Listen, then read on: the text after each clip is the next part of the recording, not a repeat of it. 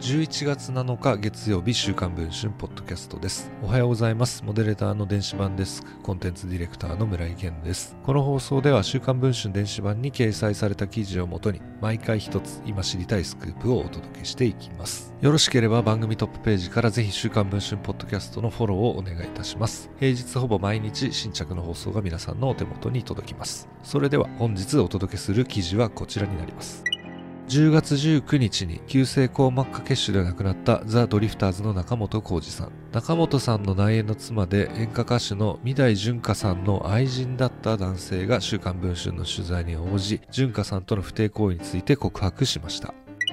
中本夫妻は2015年に目黒区内で居酒屋をオープン。その後、隣でカラオケスナック、ピンクローズを開業。純香さんの愛人だった A 氏はもともと店の客の一人だったといいます。A 氏によると、純香さんから今度ご飯食べに行こうと誘われたのがきっかけだと言います。ピンクローズで飲んだ後、自由が丘駅近くのビジネスホテルで関係を持ったと言います。それからは店が閉店するぐらいに純香さんから電話で呼ばれ、自由が丘駅前のバーで合流してからホテルに行ったりしたと A さんは証言をしています。そのうち純香さんは店から徒歩10分ほど都立大学駅近くに家賃10万円台前半のマンションを借りていたといいます。部屋は風呂トイレ別の 1LDK で小さめの収納もあり、バルコニーにバーベキュー用のテーブルやランタンを置いて酒を飲んだり夜景を楽しんだりもしたと A 氏は語っています。さらに誘うのは常に純香さんからだったと A 氏は語り、ベロベロによってベッドに全裸で寝たまま誘ってくると証言をしています。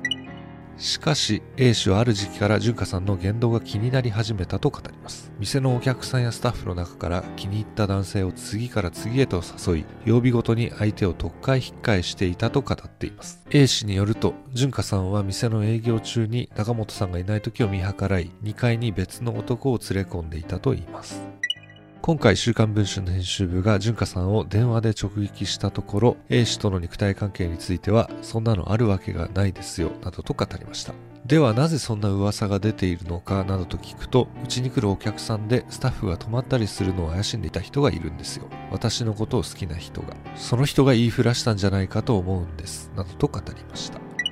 現在配信中の週刊文春の電子版では A 氏と純香さんとの乱林生活の詳細や純香さんが店の客を誘う手口さらに中本夫妻と長年付き合いがあった知人が明かす純香さんが目黒ではなく横浜で別居を始めた理由や中本さんとの本当の関係などについて詳しく報じています。ご関心がある方は電子版の記事の方もぜひチェックをしていただければと思います。ということで本日の週刊文春ポッドキャストはこの辺りで終わりたいと思います。また次の放送をお待ちいただければ嬉しいです。